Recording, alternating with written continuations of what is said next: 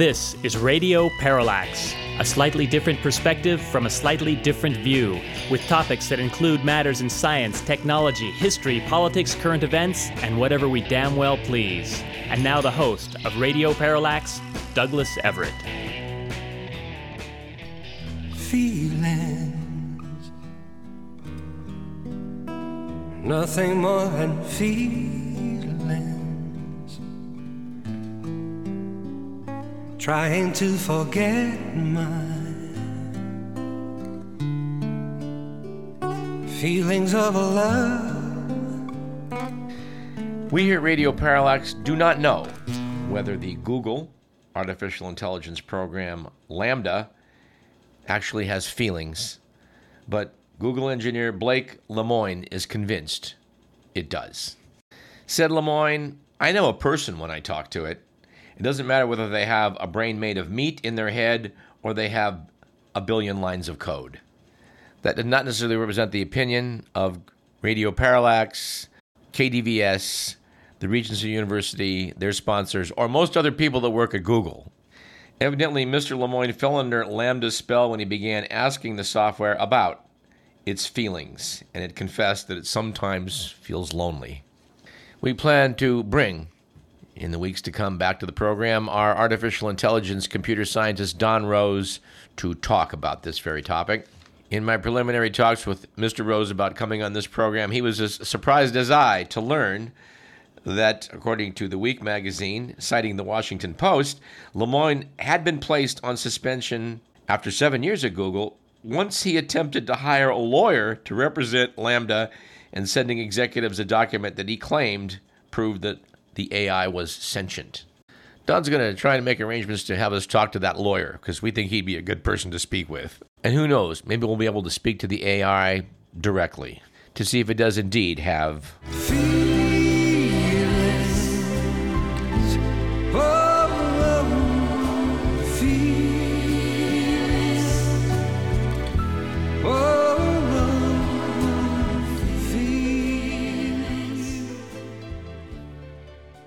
Before we get too far in this program, we would like to mention that in our second half today, we're going to devote at least a half an hour to a talk with Steven J. Harper, Trump expert and professor of law at Northwestern University, because uh, he's, like us, has been intrigued by these hearings going on in Washington regarding the January 6th attempt to overthrow the government of the U.S. And, uh, well, you're going to want to stay tuned for that. On last week's show, we opened up early with the good, the bad, and the ugly. I think we'll do the same this week, Mr. McMillan.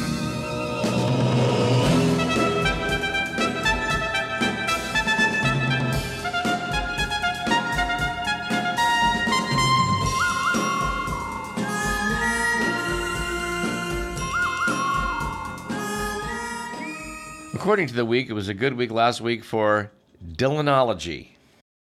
Unbeknownst to us, last month in May, the Bob Dylan Center opened in Tulsa, Oklahoma. Why Tulsa, you ask? We don't know. Although Mr. Millen says, why not?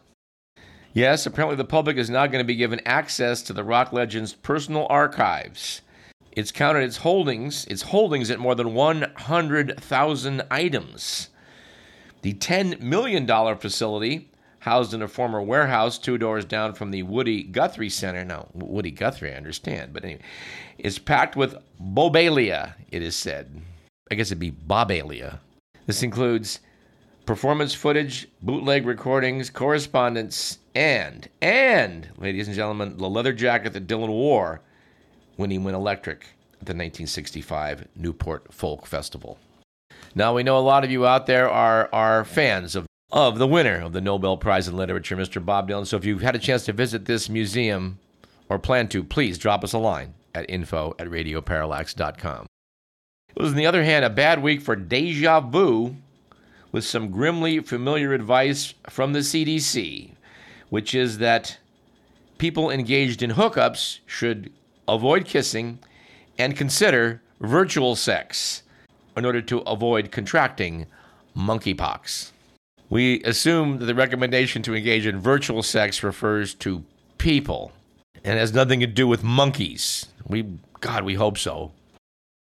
And it was an ugly week, surely an ugly week for both soccer fans and people who would like to visit Qatar, with the news that that nation, the nation described as the repressive host nation of this year's Soccer World Cup, is telling foreign fans they must refrain from drinking and public displays of affection.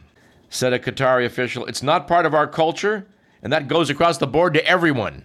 Well, as much as soccer fans and the players themselves, I'm sure, look forward to playing soccer in 105 degree heat, eh, it looks like cold beer is out. Frankly, I think what should be out is the fact that Qatar is getting to host the World Soccer Cup, that's another story. We've gotten away from doing science on this program in recent weeks, and I think we need to correct that with a few scientifically related items, starting with the fact that if you go out before dawn and look up in the sky, you're going to see an unusual alignment of the planets. And apologies to listeners for not having mentioned this earlier, um, but the truth of the matter is, most of the sources are saying you really need to see this on June 24th because the moon will be between Venus and Mars, and and it was.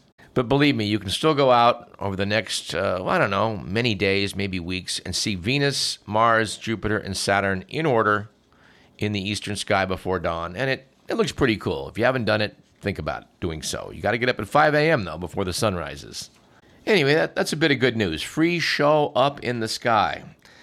Another item of good news we have to report is the fact that the amount of plastic litter on Australia's beaches has apparently fallen almost 30% over the last year, six years, according to a survey.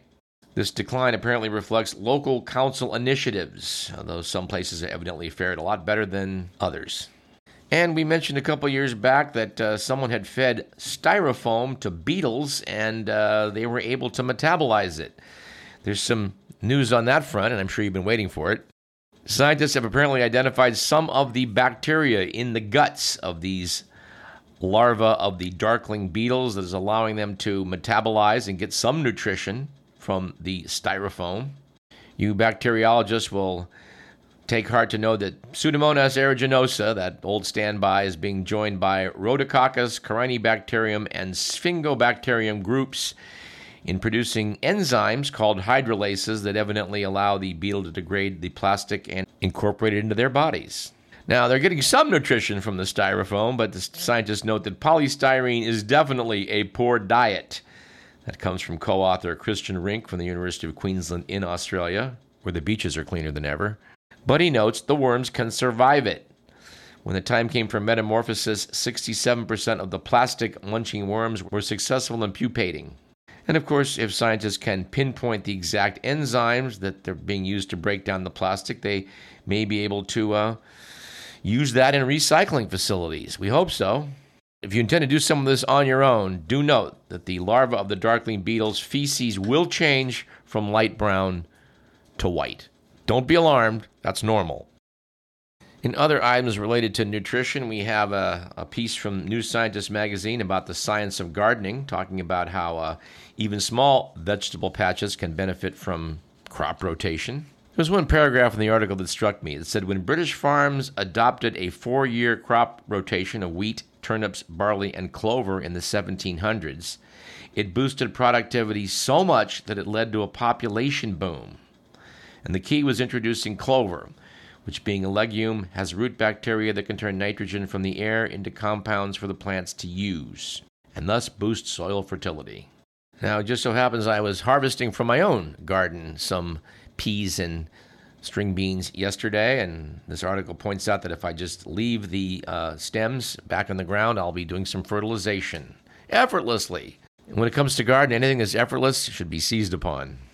The Economist sounded off on, on some issues related to um, food in its last issue. Notes that most of the world's grain is not eaten by humans. There's currently a grain shortage underway thanks to the war going on in Ukraine. The piece notes that, ironically, one of the most effective ways for individual consumers to alleviate the world's grain shortage is to eat more grain at the expense of meat. Evidently, 43% of the world's grains are either burned as biofuel, good lord, or used to feed animals. That amounts to six times the grain output of Ukraine and Russia combined. The piece notes that a lot of grain byproducts, like maize husks, or corn husks to you and me, are unsuitable for food. for humans anyway. And feeding grains to animals does generate food for people indirectly in the form of milk, meat, and eggs, but this process is highly wasteful. Here's a stat for you. For every 100 calories of grain fed to a cow, three emerge as beef. And of course, for reasons we don't quite understand, they keep making biofuel from grains. Here's some uh, startling items from space. They've studied this, at least some people have, and they've concluded that solar storms may cause thousands of heart related deaths on Earth. Of course, keep in mind this is a, this is a headline that has may in it, which pretty much opens the door to anything. But, but nevertheless, scientists at Harvard evidently studied health records in the United States and compared them to the timing of solar storm data and found that more heart disease deaths occurred on days when solar storms had disturbed the Earth's magnetic field. And of course, our hearts do depend upon electrical activity to function properly, and so this is theoretically possible that when the sun's spewing out charged particles and it's hitting the Earth's atmosphere that might have an effect on our hearts. These scientists are taking a look at it and saying the data is suggestive, and of course, more research is needed. But holy mackerel. And speaking of holy mackerel, scientists studying Jupiter noted that there was a huge explosion in October of 2021, the brightest one since comet Shoemaker Levy smashed into the planet back in 1994. Now they have seen some some large impacts on Jupiter since then, but they've now uh, the Japanese anyway, some scientists have set up a ground-based observatory which is dedicated to looking for exactly that. And that collision last October produced the equivalent energy of 2 million tons of TNT. I think the largest atomic device, thermonuclear device ever blown off that was done by the Russians, it was something like 100 megatons. Here we're talking about 2 million megatons. If that thing had hit the Earth, it would have been a bad day. And we have this, also from New Scientist, that frankly has me scratching my head. Here's the story. The first global survey of marine RNA viruses, which is, you know, something like COVID, have found thousands of new ones. Okay. Some of these evidently play a key role in locking away carbon. Yes, evidently researchers at Ohio State University, including Guillermo Dominguez Huerta, has taken a look between 2009 and 2012 of seawater samples and plucked out the RNA viruses present in the water. They identified more than 5,000 types, almost all of them new to science. The team looked at the role some of these RNA viruses play in carbon sequestration. Of course, every day, tons of uh, dead plankton sink to the bottom of our ocean and they take carbon with them and that can be locked up for millions of years, which would be pretty handy. This carbon pump is estimated to store as much as 12 gigatons of carbon annually, which is about a third of what we humans are uh, releasing in emissions every year, which is a help. At least 11 of these new viruses are thought to infect plankton that are important in that carbon pump. Now, what I don't understand is how the viruses are accelerating or impeding the pump, except to say that if the virus attacks a back or plankton and kills it, it sinks the bottom. I guess it's speeding things up. I guess. Anyway, this is another area where more research is needed and could prove very useful. I'm also glad to note that uh, whale watching is becoming more and more popular. People are going down to Mexico to uh, San Ignacio and going out in little boats and having the whales come up to them where they can pet them we're not completely convinced that petting a whale is a good idea, but uh, keeps people interested and wanting to keep the tourist attraction going. Well, it's probably good. As recently as something like 50 years ago, when whales were seen passing Monterey Bay, they ships would go out and kill them. After all, there's money to be made from whale oil. I do want to note that I had a chance to visit Half Moon Bay last week and was quite quite pleased to note that Right off the beach, there was a bait ball out in the ocean. The, the, the seabirds were having a field day. So were dolphins. So were seals. And so were whales. Did you pet any whales? And no, Mr. Millen, we did not pet any of them. I believe it's a crime to get within 500 feet of them. Of course, down in Mexico, they get, they get around this by letting the whales come to you. Now, my nephew, who was visiting the beach a few days later, said he was sorry that he didn't get the kayak out and go out and check out the whales. Admitted that I attempted this myself a few years back when a couple were swimming by. I made the discovery that a determined whale can definitely swim faster than I can paddle a kayak. But then again, if they've got a bait ball to work with and they're circling around and taking chomps out of it, well, there's there may be an opportunity to do some close observations right here. We'll keep you posted on that one. A couple weeks back, Mr. McMillan urged me to talk about this guy that apparently landed an airplane when the, when the pilot passed out.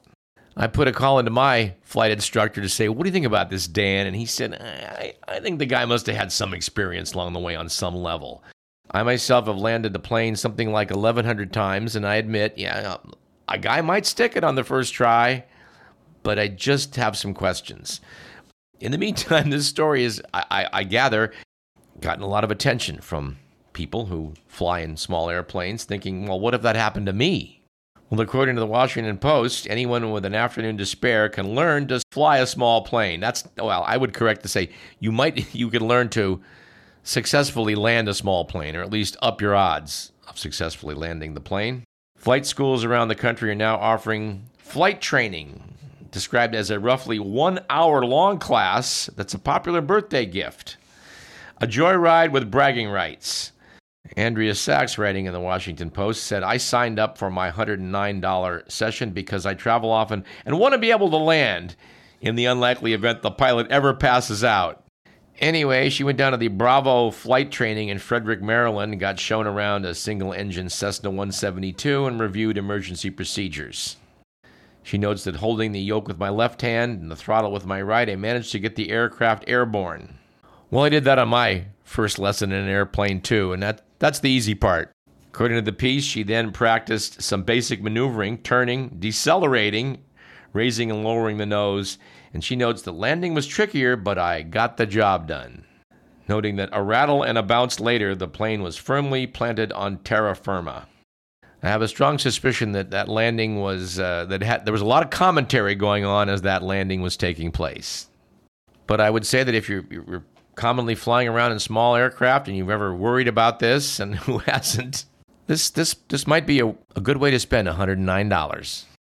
All right, we got about five minutes left in the segment. I think I'm going to pull a piece out of the Atlantic, which unfortunately takes us back into politics, but might serve as a, a gateway to Steven Harper in our second segment. Article The Atlantic by Jennifer Senior about Steve Bannon. It was titled American Rasputin, with the, the subheadline that Steve Bannon is still scheming and he's still a threat to democracy. Turns out Bannon's a lot wackier guy than I ever realized. I don't know, dear listener, if you're aware of the fact that in April of 1994, he went off to Arizona to manage the eco experiment Biosphere 2. One of the consequences of that is that he impregnated a woman in the biosphere and later married her. But I think I need to quote for a couple minutes from this piece, this one section that really kind of whopped me upside the head. Said Jennifer Senior in The Atlantic, there's a scene I keep looping back to in Errol Morris's 2018 documentary about Bannon, American Dharma. Bannon is recalling his Hong Kong days in the 2000s when he was working for Internet Gaming Entertainment. He notes how stunned he was to discover how many people played multiplayer online games and how intensely they played them. But then he breaks it down for Morris, using the example of a theoretical man named Dave in Accounts Payable who one day drops dead. Said Bannon, some preacher from a church or some guy from a funeral home who's never met him does a 10 minute eulogy. And that's Dave. But that's offline Dave. Online Dave is a different story. Dave in the game is Ajax, and Ajax is the man. Ajax gets a caisson when he dies and is carried off to a raging funeral pyre. The rival group comes out and attacks. There's literally thousands of people there, Bannon says. People are home playing the game, and guys are not going to work, and women are not going to work because it's Ajax. Now, who's more real? Bannon asks. Dave in accounting or Ajax? Bannon realized Ajax. Some people, particularly disaffected men, actively prefer and better identify with the online version of themselves. He kept this top in his mind when he took over Breitbart News and decided to build out the comments section. This became more of a community than the city they live in, he told Morris. The key to these sites was the comments section. This could be weaponized at some point. The angry voices, properly directed, have latent political power. Said Jennifer Senior, I mentioned this moment to Bannon the second time I spoke with him. On his program War Room, he frequently talks about three levels of participation the posse, the cadre, and the vanguard. It sounded to me like the gamification of politics. Yes, he told me, that's just it. I want Dave in accounting to be Ajax in his life. And she notes that's what happened on January 6th. The angry, howling hordes arrived as real life avatars, cosplaying the role of rebels in face paint and fur. They stormed the Capitol while an enemy army tried to beat them away. They carried their own version of caissons. They skipped a day of work and then they expressed outrage and utter incredulity when they got carted off. The fantasy and the reality had become one in the same. And you know, that's not exactly a complete explanation for January 6th, but God, I think it has a role to play. Bannon, of course, has been using his podcast, War Room, to get people across the country to sign up for election boards so that they can make sure it's done right in 2024. Describing Bannon's efforts to get people onto election boards, Jennifer Senior said, This is the Democratic Party's nightmare scenario, the hobgoblin that visits at 4 a.m. The infrastructure of civil servants on the state level, which barely held the U.S. together in the aftermath of the 2020 election, comes completely undone through democratic means. She said, Bannon ranted to me one day, the left and the media, they're all about democracy. Then he broke into a smile. On November 8th, the War Room and War Room Posse and all the little people at the school boards and things, we're going to give you democracy shoved up your ass. Okay? We're going to give you a democracy suppository. Yep, that's good old lovable Steve Bannon for you. We got to take a break. Let's do so. You're listening to Radio Parallax. I'm Douglas Everett. Stay tuned for our chat with Steven J. Harper, which is bound to hold your interest.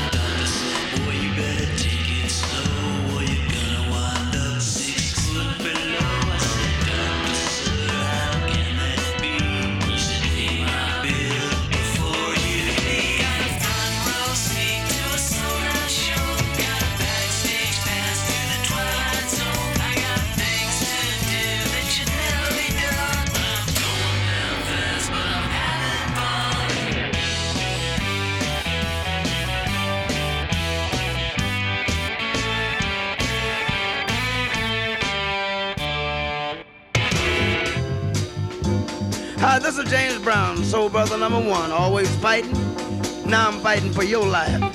I'm fighting for your life because if you use drugs, you better leave it alone. Drugs are contagious. They're killers. Every drug is a killer. Stay away from drugs. Drugs will take your life away. And if you want to live, stay away from drugs because they are super bad, super bad, super bad, super bad, super bad.